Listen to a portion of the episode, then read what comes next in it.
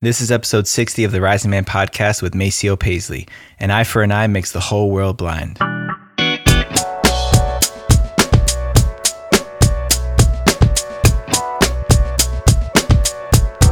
Good morning, Rising Man family. Welcome back to another episode of the Rising Man podcast. I am your host and the creator of this show, Jeddy Azuma. And before we get started on today's episode, I want to share with you guys very vulnerably that this episode came at a time where, right before we recorded, I received some information that left me with a bit of a heavy heart. And it was very interesting timing based on the content of this episode. I learned that a young man whom I spent the past few years mentoring down in LA was shot and killed just a week prior to the recording of this episode. And I found out about that just before we started recording. And so I want to honor and commemorate this young man who lost his life and to let this be a reminder that when it comes to violence, when it comes to the society that we've created and the world that we're creating for our, our children, for our young ones, that it's not only the young men, the young women who lose their life who are affected by violence, but the ones who perpetrate the violence, the ones who commit the violent act, who are affected for the rest of their lives. For the young man who pulled the trigger, for the young people who commit violence because that's what they grow up with, that's what they learn. It's a really important mission for us right now to create a better world, to create a world where young people don't have to choose violence to express themselves or process or deal with their anger. And so this episode is dedicated to this young man who lost his life and for all the young people who have experienced violence in their lives. May we learn to communicate and relate to each other in ways that doesn't demand violence from us. And I like to think that if we create more circles and more opportunities for men to express their anger and express and process their challenges in healthy ways, then we'll be doing a greater service to not just these young men, but to our society and our communities at large. And so, one opportunity for you guys to continue to contribute to building a society and a culture where we support each other, where we create spaces for men to share vulnerably with each other and to have the support they need so that we can carry on in our lives becoming the men that we've always wanted to be is to join the Rising Man Fire Circles that we have each and every month. We will be having our next one on March 23rd, a Saturday, from 3 to 5 p.m. Pacific Standard Time. If you guys are coming for your first time, you can join as a guest and try it out, experience what it is to be a part of a circle of men who are committed to raising the bar for ourselves and for each other. And if you want to contribute to and support the Rising Man podcast, you can head over to patreon.com slash rising man and by committing to the $33 a month tier, you'll gain access to our fire circles, to our Rising Men Fire Circle Mastermind community, and to all the benefits that we have for men who want to take the next step above just listening to these podcasts and getting the wisdom each and every week. So, let me introduce my guest for this week. Maceo Paisley is a multidisciplinary artist, designer, and cultural producer who explores themes in society and identity through movement, language, and imagery. After serving in the U.S. Army and climbing the ladders of corporate America, Maceo made his way into the world of arts, entertainment, and entrepreneurship. As executive director of the nonprofit platform Citizens of Culture, he uses art to help communities and organizations develop critical thinking, emotional intelligence, and resource inequality. Among his achievements, Maceo was awarded the Bronze Star for his service in Iraq, was a participant of the Millennial Trains Project, and was an NBC Universal Challenge Grant recipient. He's worked as a dancer and choreographer for indie rock sensation Beirut and Justin Timberlake, just to name a few. He's basically a modern day Da Vinci, by my definition, not necessarily his words, but I definitely consider him to be such based on his unique blend of skills and arts and creativity. In this episode, we dove into discovering ourselves from outside the shadow of our fathers. We talked about how Maceo overcame that and what he learned in the process. He shared about enlisting in the armed services and going from a shy creative to a trained military man. We spoke about making distinctions about violence. Where and when is it appropriate? And what are the consequences of having so much violence in our culture? We spoke about why it's essential for men and women to have outlets to express their anger before it becomes too much and before it boils over, and how we can learn to direct the energy into positive creativity. So, without further ado, I present to you Maceo Paisley.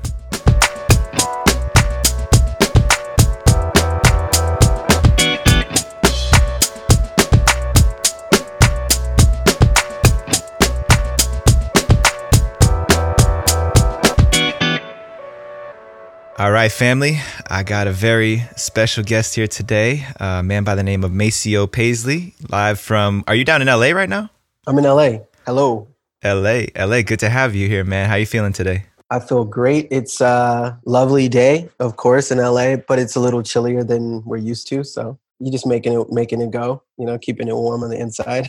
yeah, yeah, man. I feel like I'm a bona fide Southern Californian now because I grew up right outside New York City, so I'm used to winters. Uh, but now that I, I get cold when it's 55 degrees out, oh, so yeah, I'm, I'm I'm bona fide California now. yeah, we're spoiled. We're spoiled, but it feels good to to to like be a, be awakened by that chill and know that you're alive. So I appreciate it. Mm. Mm, likewise, man.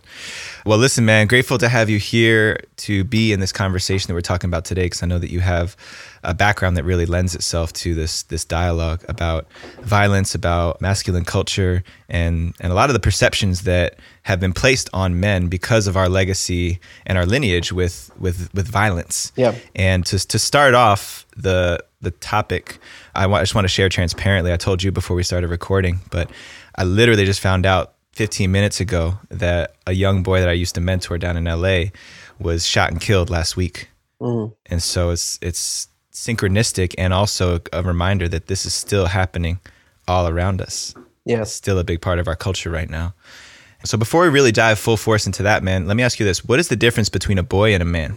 Yeah, I think about this a lot and I'll just say that if you ask me on different days, I'll probably give you different answers. Mm-hmm. And they would all be honest, but just like where I am in, in that conversation every day. But I, I, I work out and I dance in in the gym with other guys, and they're like pumping iron or doing push-ups, and I'm wearing mm-hmm. like leggings and doing dance moves. You know, like mm-hmm. long sort of moves that might identify might be visually identified as like feminine, right?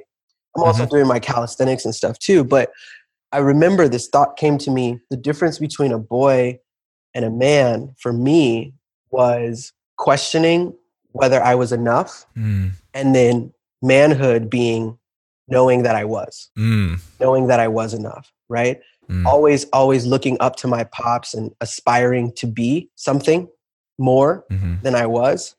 And manhood about really at its highest form being settled into and it's not unique to manhood but it's uh, for me what manhood is is being settled into the person that i am mm. and i i actually talk about it you know i just wrote a book called the tao of maceo and in that book there's a poem called on freedom and my my beliefs on freedom is it's equal part surrender and struggle mm. and and to be a man is to not only reach out into the world and try to do those things that empower us and shape the world in our vision but also to like be in the home and like care and you know mm. what i hmm. mean and so to yeah. me it's it's settling into all that i am and completeness of myself that's manhood mm, yes man and what you're what you're describing there is such an archetypal part of the journey from boyhood to manhood across many different resources that letting go of the validation or needing to look outside of ourselves to know that we are enough to know who we are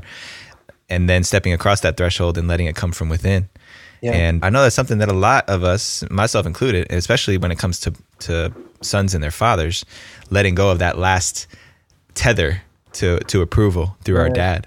Yeah. So so speak to that just a little bit for, for, in your own experience about how that journey went and how you finally yeah. claimed life on your own terms. Yeah, I mean, I come from a long line of alpha dominant cats and mm. I'm my name is I'm the third. I'm the third Maceo in my family. So my mm. grandfather passed his name to his son, and my dad passed his name to me.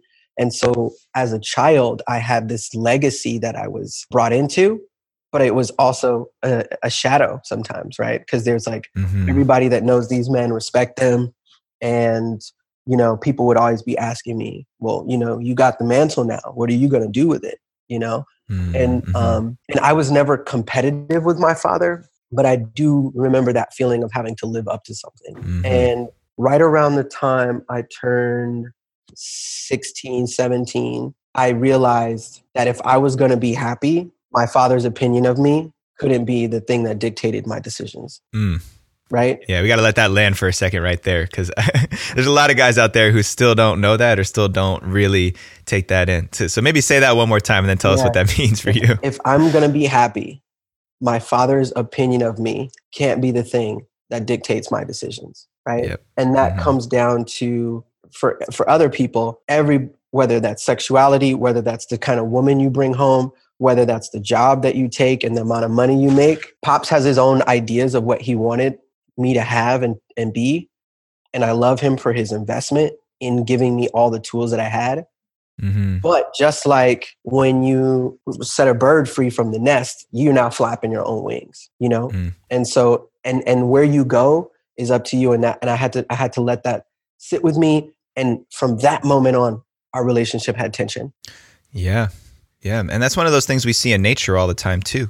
Yep. You know, if you look to um, any community of of a species of animal, any like little pack of animals, at some point, the young masculine or the young males in the in the pack will challenge the alpha. It's like or or, or challenge the father. The mashing of the horns, the yeah. the standoff that ultimately causes the rift. Yeah. Lion exactly. King, you know, like these movies are a big deal because they remind us that if it's your actual father, you might be in tension with him, or it could just be the legacy of the memory and, and the pressure of of their of their desires for you to be great or what they are mm-hmm. physically like specifically asking you to become mm-hmm. and the whole twisted paradigm though is that if your if your dad wants you to become a man and this is what i, I realized in my with my father is that he wasn't ever gonna respect me until i let go of his respect as an ideal mm. and so i began oh, to see man. my father as an equal as a man who i was a man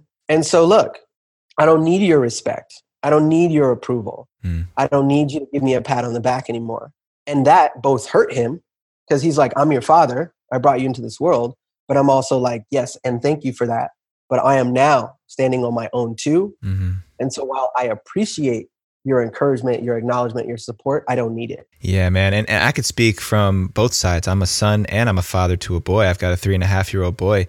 And I already can sense that my greatest pride in him and for him will be the day that he can say that to me. Mm-hmm. The day that he, and not just say that, but to really embody it and demonstrate that he has become his own man on his terms. Because I know what that battle has been like from the son's side of the conversation. So to be able to see that in our son, even like you said, when it's it can be painful for the father, and I'm sure I'll have my experience with that. Ultimately, it's my greatest joy because that's what is there at the end of the day. If if as if as fathers we try to keep our sons under our wing, we're not really allowing them to fly from the nest, like you said, and, yeah. and be who they are. Yeah, and so this is the thing that my my dad told me too. Is he said, "Who do you whose team do you think I'm on?"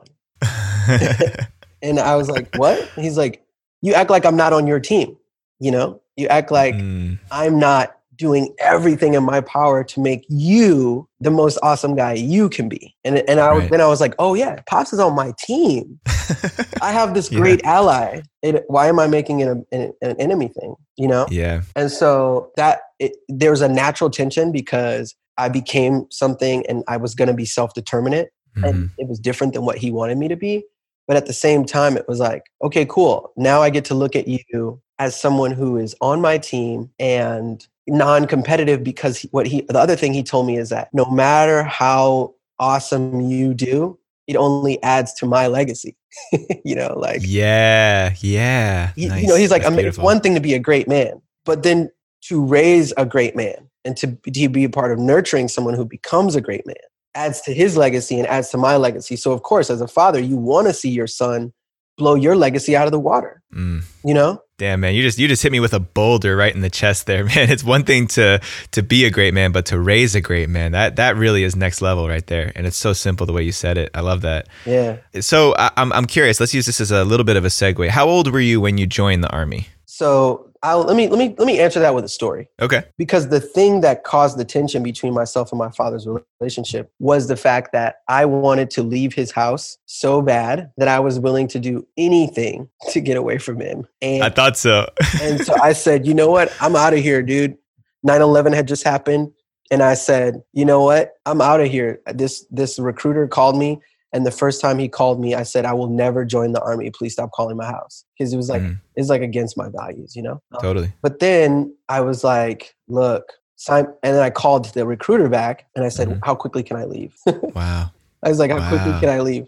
And he was like he was like well we, you know we can get you out in a couple of months but we, you, you're only 17 so you got to get your father's approval i went to my father and i said dad can you help me sign up for the army he was like no i'm not going to hand my son over to uncle sam you know mm.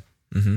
and i said well so this is what i want to do and he's like well guess what when you're 18 when you're old enough to do that you can do that but from mm. but I'm not going to sign. I'm not going to take responsibility for signing you off to go fight somebody's war or be in somebody's army. Hmm. And so at 17 years old, I was like, dang, man, the world is my enemy. This is messed up. And so when I turned 18, I turned 18 on August 14th. And like mm-hmm. on the 19th, I was in the recruiter's office. Like, how quickly can I leave? yeah. And the last thing my father said to me, he said, I know I've been hard on you and you feel like I've been your the toughest experience that you've had. But if you come back and tell me that the worst thing you've ever experienced was living under, like the hardest thing you've ever experienced, the most challenging thing you've ever experienced was living under my roof, then at least I can be proud enough by saying that I prepared you for the world. Yo. Because the world is not, the world ain't gonna, ain't gonna coddle you. And, you know, and I was like, okay, you know, I, I, I, don't have to agree with your methods, but I appreciate that. And I, I gave him a handshake and a hug and, uh, you know, I shed a tear and I, I, I dipped out. Wow. So, and so at 18 years old, I, I just said, I'm out, mm, you know, and that's what a powerful moment for a young man. You know, I really, I really honor, admire that in you. I just thinking of my own story, reflecting on myself, I was feeling that resistance and that mashing of the horns with my father. And it wasn't, I, I wasn't as clear of, I, I, need to make this decision for me now at that age. Mm. And so it's super powerful to, to, to see and hear that. And also to hear how aware your dad was of what his role was as a father to prepare and not protect you from the world, but prepare you for it. That's yeah. a huge shift in awareness. Yep. I really appreciate that because that's that's how I, I view raising my son because that because that also means that you're not going to be best friends mm-hmm. with with your son. You, it doesn't work. You can't be best friends and challenge him in a way that will prepare him for what's waiting. But yeah, so I just wanted to have a good relationship with my father and knew that living, you know, as a man under his same roof, under some other man's rules, wasn't going to be the thing that allowed us to have a good relationship. Mm, and our relationship yeah. has been great ever since I left his kingdom. yeah. ever since I yeah. started my own kingdom, we've had a great relationship. yeah, yeah, you can get along peacefully, but when, it's just like having two queens in one house, having two kings under the same roof. Mm-hmm. It, it, doesn't work out so well. Yeah. So, yeah, let's let's segue a little bit now into your experience in in the army. I don't know a lot about the details of that, but really interested in this conversation of of violence and manhood and masculine culture. And I imagine that it was a pretty good case study for you to be front and center. Oh man, in the midst of all that. Yeah, it changed me. It changed me irreparably but it also it, it also helped me to see the totality of what manhood could be right because mm. in my intuitive nature i am a sensitive artistic i have a ton of feminine energy very like mama's boy nice guy never got really bullied you know but people did try to pick on me and i could stand up for myself but i was slow to to fight you know mm-hmm. i was not a hothead was way more likely to try to talk my way out of something. Mm-hmm. But scared to talk to girls at certain points, like charming, but like never really like an aggressive guy. Mm-hmm. And so when I went into the military, they put a gun in your hand with a knife on the end of it and say like stab this dummy and and yell kill. Mm. And you're like, "What?" And they're like, "Yeah, stab this dummy that's shaped like a human being and yell mm. out kill."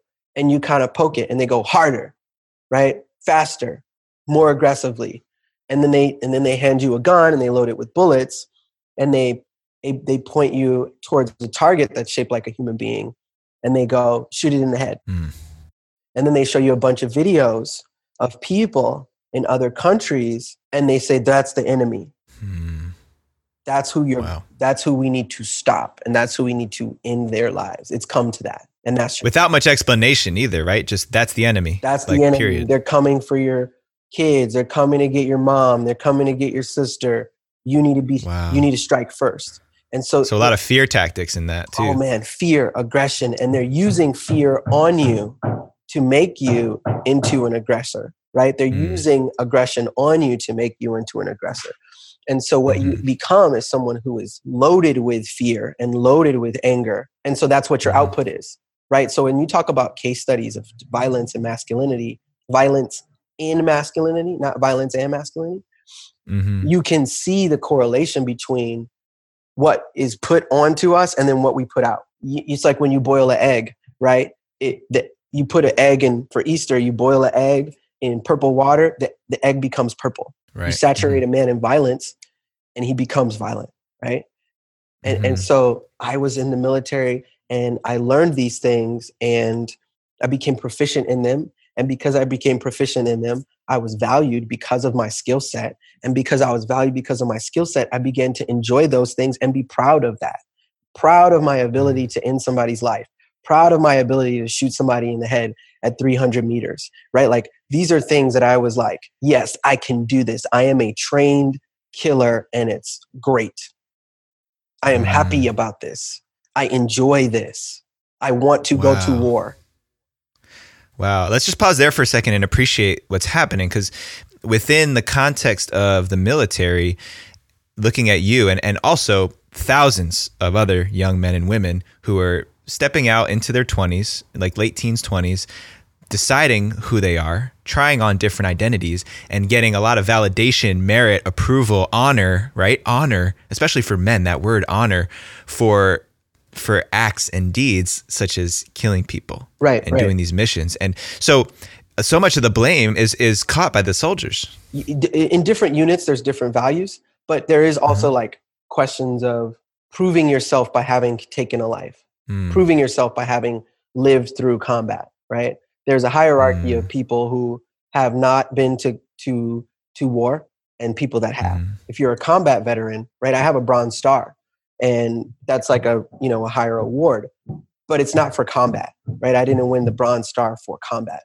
so my my place in the hierarchy is lower because i am not a sniper killer infantry mm-hmm. you know what i mean so there's a there's a priority and a premium put on those folks who have killed at a high level or performed in, within that structure at a high level yeah. yeah. And, and and so it's important to me that i realize and that we realize that there are different ways to value yourself.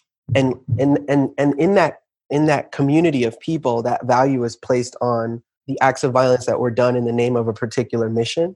And that can be their that can be their paradigm that they exist in. But it doesn't have to be the paradigm that i exist in. I can still value myself for other things. I can still value mm-hmm. myself for my creativity. I can still value myself for my intelligence. I can value myself for for my ability to connect with people. And and mm-hmm. ironically, that's what actually made me a great soldier later on, right? Mm-hmm. I realized I wasn't I wasn't built straight up to be a killer. Mm-hmm. I was a creative. And so by by becoming more familiar, that's what I say in the Tao of Maceo, by becoming more familiar with who I was in, inside, I mm-hmm. realized, okay, cool, I didn't have to be a, a killer to be valued. Even in right. even in the paradigm of, of of an army, right? There's like, oh, cool you got you got you're a problem solver and you have you know great ideas that's valuable too right? By doubling down on who i was i, I could lessen my desire to become something i wasn't. Right and, and for me that's a reminder of the lesson of transferable skills. That's why typically especially in the in the workforce someone who has held a leadership position in the military or on a sports team or in an organization in college there's already some intangible skills that are that are desired. And so you know whatever whatever space you find yourself in, there's there's skills that can be transferred. It makes me wonder, though. Obviously, these are your opinions, but would you say that there is any? Would you say that the men that you stood by and fought by in battle, that any of them were inherently violent or aggressive just by just by their nature and who they are? Yeah, I think it's hard to say. Sometimes things happen to us so early on that whether it's part of our nature or not, it becomes part of our formative identities. Like, I don't know if I was born creative, if that's in my DNA, but it it became a part of who I was so early on that it's that it, at this point it is part of the fundamental tenets of my my identity. And so same thing with mm. violence, right? I now that I've been stained, that I've been marked, and that I've been indoctrinated into that culture of violence, it's with me. I'm, it's part of me. I can, mm-hmm. I can, I can access it. Mm-hmm. it. is now part of me, my identity, my DNA, and my, and my children, or my any of my offspring that come from me biologically will have to contend with that that that stain, that mark that's on me. And so, mm-hmm. the, to answer your question, maybe some guys were intuitively more predisposed to violence because of the environment or the DNA that they were handed down. Mm-hmm. Maybe they come from a warrior bloodline, right? Yeah, yeah, and then that that suggests that all of us who want to see an end to, or at least a shift. I don't know if there's ever really an end to anything, but shifting the culture of violence that we've had.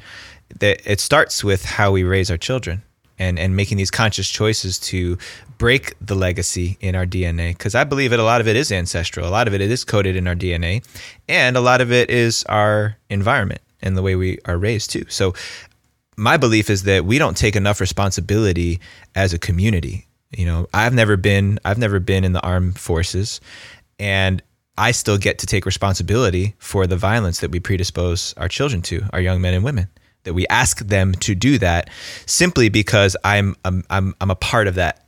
You know, even though I'm not the one calling the shots directly. No, it, we're we're all when we when we talk about when we talk about what the world is doing and what society is doing, we we like to say they. Mm. We always like to say they. You know, the world they it's violent. The world is so violent, and our society is so violent. But who's a part of that society? We are I am. Mm. And so if I am an individual in a violent society, the question becomes well, what am I doing to address, circumvent, minimize, mitigate that violence? If that's mm. what I want to do. The other side of it is, for me, recognizing, again, manhood, a totality, that violence to me itself might be a natural phenomena that I don't need to rid myself of, but it doesn't have to be my mm-hmm. dominant language. You know mm. what I mm. mean? It doesn't have to be. Right. I am not going to knock anybody who's whose papa bear, mama bear impulse comes out when they're backed into a corner and they're with their child. There's a time and a place for violence.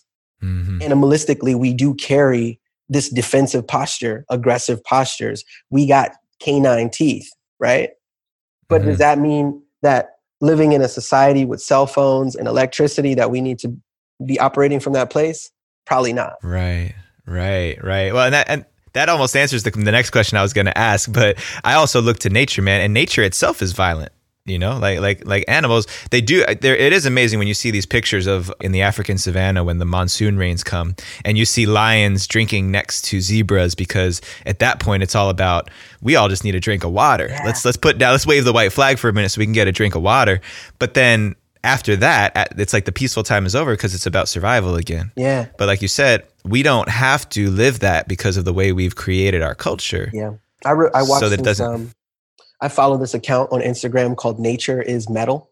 And it's, Nature is Metal. Nature okay. is Metal. And it's just pictures of animals inside the mouths of other animals. You know, it's like, uh. it's like an alligator ate a turtle, a bunch of baby hyenas eating a zebra right and you're like oh this is this is not a thing that we're going to erase from our environment right mm-hmm. it's not that violence is bad right mm. violence is it is what it is right it, it is a phenomena that that we're going to relate to it how we relate to it and and so that's something i always like to talk to women about as well mm. is that hey look it's okay for you to be in touch with your aggression it's okay for you to be in touch with your you know your like lower chakra ye- yelling angry visceral parts of yourself now but mm-hmm. as a conscious animal right who is who has a faculty of of managing their emotions and and how they express then what is it that we're going to create with all these tools and what kind of world mm-hmm. do we actually want to live in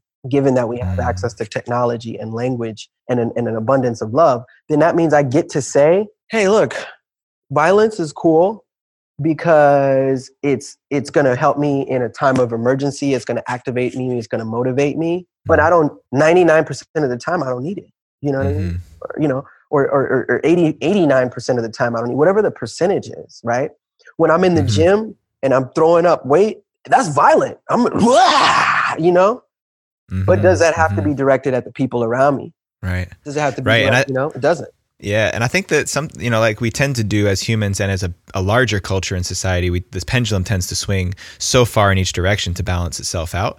And so the suppression of masculine and male aggression and the ability for us to be violent in those circumstances where most of us would agree it's, it's appropriate, defending ourselves, defending our loved ones, it's been so suppressed that it bottles up. Yeah. You know, I remember I remember when I learned that anger and rage was dangerous and that it hurt people. Mm-hmm. So I put a cap on it for years mm-hmm. and it and it created all of those uh, that cascade of depression, anxiety, numbing to because I didn't know how to be with it. But then we see things like the haka being performed.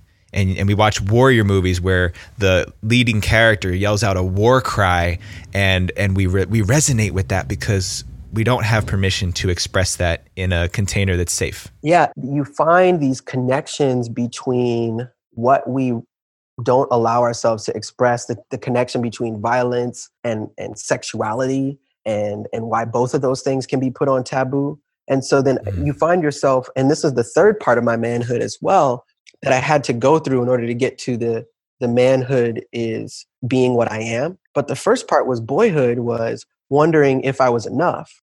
Early manhood was wondering if I was too much, right? Yeah. Before I could even realize that, oh, okay, cool. Because now I'm in a, a feminist paradigm, cultural shift. I'm seeing people critique manhood, critique masculinity, critique aggression in ways that I didn't necessarily identify with. But mm. I was still being told that behavior, that aggression is bad.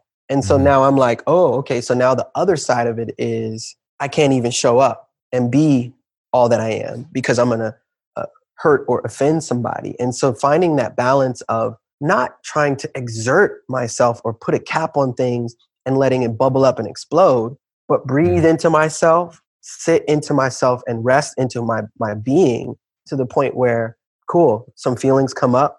I could be aware of those feelings. I can understand that there's anger and anger doesn't have to be violence. Anger mm. is an emotion, violence is a type of activity. Mm, that's a great distinction right there, man.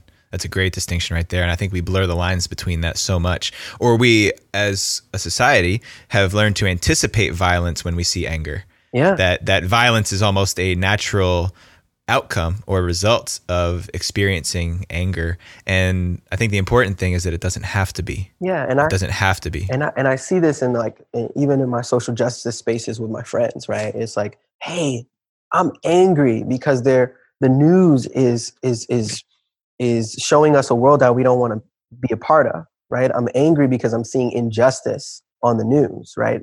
But that mm-hmm. doesn't mean I'm I'm I'm going towards violence. It's okay to mm-hmm. yell you know what I mean? It's okay to express, right? But it's also it's healthier, I think, to yell than to try to break something or put your hands on somebody. But if I mm-hmm. yell and then I, you know, I go for a walk and then I calm down, then I'm then I'm able to like be in touch with my messaging and communicate. So to me, it's it's understanding the totality of of the situation and saying, cool, violence doesn't have to be my go-to. It's just something that I keep as a as a break glass in a case of emergency thing. Yeah. You know what I mean? Exactly. You know yeah. what I mean? It, there, it's in there. I have it. It's a part of my human endowment. But it doesn't have to be how I operate with the world. It doesn't have to be that my come from. It does not have to be one of violence. And then anger, I'm gonna be angry at stuff because I'm a human being. But anger and violence are not all, all uh, inherently linked, and and neither is violence and masculinity is inherently linked. Mm-hmm. Yeah, man. And I think I think that's one simple part of our culture that we can shift easily and even create just a little bit more space for men and women to be fully expressed and to let to experience that anger and to release it. Just the just the fact that I as a man can't go out into the middle of the street or even in just in front of my house and scream at the top of my lungs and beat my chest. There is somebody who's going to feel unsafe and concerned mm-hmm. to the point they're going to call the cops or say I'm disturbing the peace or whatever that is. And yeah. you know, even just that simple shift of hey, this doesn't always equal violence or danger to other people. This can just be a normal human expression. That's something that we get to shift now. Yeah. Like in this generation yeah, right and, now. And, and that's to me what I think a lot of what my mission is, is to say, cool, here are the here is the whole range of human expression, right? And then on the other side of it, here is the society that I'm in and the one that I want to be a part of. And how can I arrange and manage those parts of natural human expression in ways that are constructive and ways that are contributory to both my experience as an individual and the society that I want to be a part of. So so to me, mm-hmm. if I see somebody yelling out in the street, I'm like, hell, I'm gonna howl too. Mm-hmm. Amen. Yeah. Stuff out here is real. you know, we gotta we gotta process, we gotta deal. You know what I mean? Yes, sir. Let's beat our yeah. chest together. I'm, and you would you could see that next thing you know, there's 10 guys standing in the street, and then a woman comes out and they're yelling in the street and they're crying and they're beating their chest and they're holding each other. This is why we need those mosh pits. You know what I mean? This is what those those mm-hmm. tribal circles jumping around around a fire. You know what I mean? Like we gotta get that out. You know what I'm saying? Yeah, dude. Yeah, I do. Yeah, I really do, man. Like you're definitely speaking my language right now, and that's something that we get to be champions of, uh, each and every one of us. Because if we if we want to have that for ourselves and for each other, then we got to start acting it, living it, claiming it. And I see it's already happening. It's not this isn't like a new idea, but it's something that we all get to lean more into so that I think about my boy, you know, I show my boy a video of myself and Preston mm-hmm. and the whole man cave crew doing a primal scream and he's like, "Daddy, can I see that again?" Mm-hmm. And then, "Can I see it again?" Can I see it again? Can we go do that outside together? Yeah. It's amazing, man. He, and and you know, children, they don't ask for permission. They just express. Yeah. Yeah. So yeah. so yeah, man, definitely something we get to shift. Coming coming out of the violence is is the, the senseless violence, the unadulterated murders of gang violence and stuff like that. I mean, for me, the, the part of the solution to that is allowing men and people space to express their anger before it becomes violence, right? Mm. Letting them mm-hmm. have a regular outlet, whether that's joining a boxing league or or or having a dance practice or doing martial arts or whether that is, you know, what, whatever you need right? You, mm-hmm. Whether it's breathing, like Kundalini, that, whatever, yeah. whatever it is, right? Giving us ourselves, like you said, that space to express the, our anger and rage before it gestates into violence is one. And then two, that that cultural piece where recognizing being violent doesn't make you more a man, right? Right. Like the, that mm-hmm. you you can step outside of the paradigm of conquering and, and step into the paradigm of creating. Mm right? Yeah, because that, that that anger is one of the most creative energies that there is. Yeah, it's a it's a superpower when we know how to channel it and and use it and access it properly and, and safely. I guess safely is the word. Yeah. Uh, so we don't harm ourselves or others. Yeah, and so my journey in the military was was problematic in some ways and then and then it was something that I, w- I would never it's one of the, also the most enriching experiences because it gave me access to a part of myself that I wasn't in touch with right Mm. And then like as as an initial piece, being in touch with that violence, that rage, that energy, that that that fiery energy that's inside of me. And then the second mm. part of it is becoming a, a conscious being who can then uh, harness that power and direct it. Mm. Yeah, so let, us hear about that because I think this would be a good segue for you to speak about about your book and what you're up to right now. Yeah, how did you, as an individual, and for anyone out there who grapples with anger or aggression and doesn't know how to be with it. How'd you learn how to be with that part of your nature? Yeah. I mean, I think of it specifically as like a bullet, right? Or an arrow. If you, uh, uh, for me, it was personally dynamite, right? Mm-hmm. Dynamite exploding in the middle of the forest. I mean, in the middle of a, in the, of a, of an open valley is just a pop. Mm-hmm. But if you if you drill a small hole and you put a piece of dynamite into a cave, it causes a chain reaction. Mm. And so it's like, it's not that dynamite's bad. We see it in in construction. In order to have, you know, new buildings, we need to demolish old ones. And in order to have access to caves and underground resources, we need, you know, we need to use this faculty. But it's it's controlled and it's directed. And so for me, the first thing was recognizing the power that I had in my hands, and then mm. just like fire, and then playing with it saying, hey, what happens if I simmer, if I dial it back? What happens if I let it rip in a in an open space, right? So I would go to the gym at three in the morning when nobody was there, and I would scream and jump around and throw my body on the mat and punch stuff just to see how long it took before I got exhausted to let everything out. And I'd be crying and screaming at the same time, mm-hmm. you know, so that I could see what my uppermost, outermost limits were. Mm-hmm. And then on the mm-hmm. same time, I'm practicing mindfulness and meditation to seeing like how small can I put my energy on simmer, you know? Mm-hmm. And then mm-hmm. once I realized that my uppermost and my and my lowermost, I said, okay, well now now in my training, I can practice hitting the precision of a particular kind of expression. And to me, what that mm-hmm. gave me was it gave me access to understanding my own capability and it gave me a, a vocabulary to express my emotionals my emotions within a range.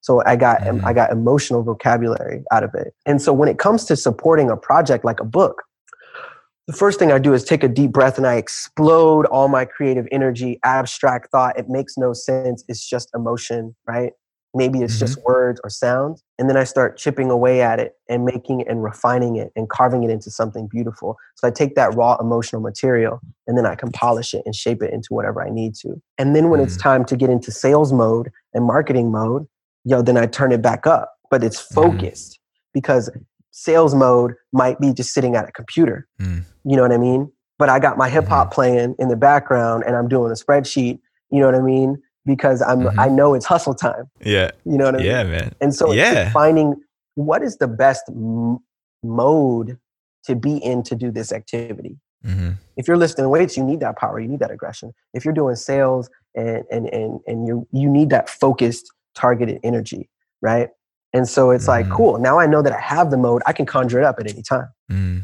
Yeah, and I think that w- one of the things that really stood out in what you said there for me is having the space to explore that energy because nobody knows how to direct that anger, aggression, whatever we want to call it just by nature of being born. It's just like everything else. Nobody knows how to how to dance like a b-boy yeah. when you're first born. You got to you got to explore and have a have a container that can contain and hold that energy. And I think that's really what we're what we're speaking to is what we as a people can do is provide these spaces so that that young man that boy that was that was murdered last week that yeah. whoever was on the opposite side of that gun was exploring his limits. Yeah. Yeah. For me for me it's the question of would i rather have my passion leak out like water out of a out of a leaky faucet or would i rather focus it and and put some pressure behind it and have it come out like a super soaker? You know what i mean? Mm-hmm, because then i can yeah. accomplish things with that energy as opposed to letting it leak out and so for me, it's not about squashing anything. It's about managing it in such a way that it allows me every expression that I do moves me more towards the, being the kind of person that I want to be and, and, and, generating the environment that I want to generate. And that requires practice, right? Yeah. It requires mm-hmm. practice. Mm-hmm. So for me, that that happens in art and athletics, right? So it's like poetry, right? Mindfulness, breathing, physical exercise, push-ups and, and all that stuff, right? Because it gives me those outlets where it's like it brings it out of me. This is an activity that brings that out of me, and now I know where the, my best use is it is it for you know? Yeah and that's and that's for every one of us out there. There is that natural stage in the trajectory from boy to man where we have to explore and experience our limits you know? Every animal in the in the in the animal kingdom does it. You know, the juvenile eagles they fly higher than any bird into the stratosphere to figure out where they where there won't be enough oxygen, mm-hmm. and that they then they start to fall to the earth, and then they flap and come to consciousness and do it again. You know, a book like that they, changed my life. It's a, it's a children's book that I didn't read until I was into my mid twenties. Jonathan Livingston Seagull. Okay, I never read that one. It's a book it's like a kid's book, but it it describes exactly what you just said: a seagull flying up, up, up, up, and then he gets lightheaded, mm-hmm. right? But it's the same thing with men and their and their bodies you know and and mm-hmm. like growing and like testicles and testosterone and and penises exploring hey this is what this is what it is. It's here right? It's part of me. So better get to know it and be able to manage it right. because either way you're going to be held responsible for it. Truth. Either truth directly right there, or just by virtue of the environment you're in right? Yeah real and, talk. and so if i'm going to be held responsible for it i want to take responsibility for it. Mm. Yeah, that's beautiful, man. I love that right there. We can leave, we can let that one lie because that's that's that's it. Period, right there.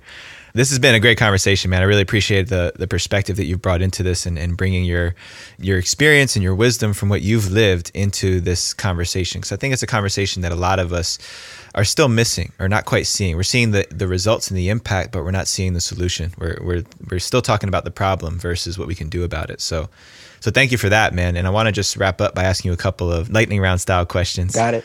So here's the first one. What is one thing that you've learned in your life up to now that you wish you knew back when you were 18? That I wish that I knew that I was capable of whatever I decided to be capable of and that I didn't have to ask for permission to be great. Mm, yes, man. The permission piece, so huge. And what do you think is the most important value to have as a man? The most important value to have as a man, I think, is to treat people with the respect, treat yourself with the respect that you wish other people would treat you with. To me, mm. to me, that's the, the platinum rule. Treat yourself with the respect that you want other people to treat you with. Because treating yourself with respect is going to mean that you treat others with respect. That's mm-hmm. dignity. Yeah, man. I love that piece. Awesome. And, you know, last but not least, how can people follow you? Tell us about where to find the book. I think you got it up on Amazon now, yeah, right? the book is on Amazon. It's Maceo Paisley, M A C E O P A I S L E Y. But I'm on Instagram, I'm on the internet, and it's taoofmaceo.com and you can you can find it and as of march 18th it'll be in stores so mm. but yeah it's been great to be with you if you're interested in reading about not only my journey to coming to terms with myself and and, and stuff but some interesting questions to ask yourself around finding your own path and your own voice then then check that book out Mm, mm, yeah, man. Thank you for sharing that with us. Definitely something I'm going to dig into because you're, you're so, the way you live and the way you walk in the world is, is inspiring because it's so clear that you are living in your truth. Um, and you know, we're all humans, so I am I'm sure it's not 100% of the time, but really, man, I see you living your your vision and who you are and owning it, man, with the way you walk. I say in my book that on my best day, I'm living up to 80% of who I'd like to be. Uh-huh. And if I'm hungry or tired or sleepy, then it, it goes down. but I'm definitely trying. Yeah. Well, you're doing a great job, man. And thank you for taking the time to be on here. I know what it means to take time out of your day. So thank you for gracing us with your presence and your wisdom. And uh, I look forward to digging into that book, man, and, and, tracking your journey and then getting you back on here yeah. further down the road to dig into the well again. I appreciate it. And thank you for hosting the platform and, and getting and, and representing the light and being a light worker. So I'm happy to be here and thank you. Awesome. You got it, man. As I mentioned in the top of this episode, it was a very timely and appropriate conversation to be having. I really enjoy and appreciate and honor Maceo for his incredible wisdom, his insights, and his willingness to transform the conversation of violence into something that is productive, that is useful, that is beneficial to our society and to our culture. Truly a gem, really a powerful conversation to have with this man. I learned so much from this interview and this dialogue with Maceo, and I look forward to continuing to track and follow his journey into the future because he's doing some really amazing things with his creativity and inspiring creativity in others. As I mentioned at the top of the episode, I'm calling each and every one of you guys forward to join us for one of our Rising Man Fire Circles. The next one is March 23rd, 3 to 5 p.m. Pacific Standard Time. You can support the podcast and become a lifelong committed member of the Rising Man Fire Circles by heading over to patreon.com slash risingman and contributing to the $33 a month tier today which gets you access to our private Facebook group, our private community, monthly calls, weekly check ins, and a whole bunch of other exclusive content. So make sure you go over and support us there now. Also, make sure you check out show notes for links and resources at therisingmanpodcast.com. Shout out to Julian Subik, who is taking care of that for you guys each and every week. Appreciate you, brother. Please subscribe and follow us on the podcast app that you listen to us to and leave a comment, a review, a five star rating if you think we deserve it so that we can get the Rising Man movement in front of more men's eyes and inside of more men's ears. It really helps us to spread this message. So please stop what you're doing right now. Go subscribe, go leave a review, leave a comment, let us know how these episodes are landing for you. Check us out also on Instagram at Rising Man Podcast. My man Rowan Tyne flexing the social media game for us and making those episodes and those cuts from each episode really poignant and powerful to attract you guys to it. Please share it up, tag us, follow us, check us out, and everything that we're doing there on our Instagram account. Special shout out to Sean Offenbach over at Infinite Melodix at Infinite M E L O D I X on Instagram. He's been taking care of the Rising Man podcast and making us sound so professional, so crisp and clean each and every week. Sean, appreciate the work that you're doing, my brother. And to Mark Rose, the other corner of my Rising Man Power team, appreciate everything you're doing behind the scenes, man, and everything that you're helping me to create behind the scenes and for the future. Until next time, rise up and claim your destiny.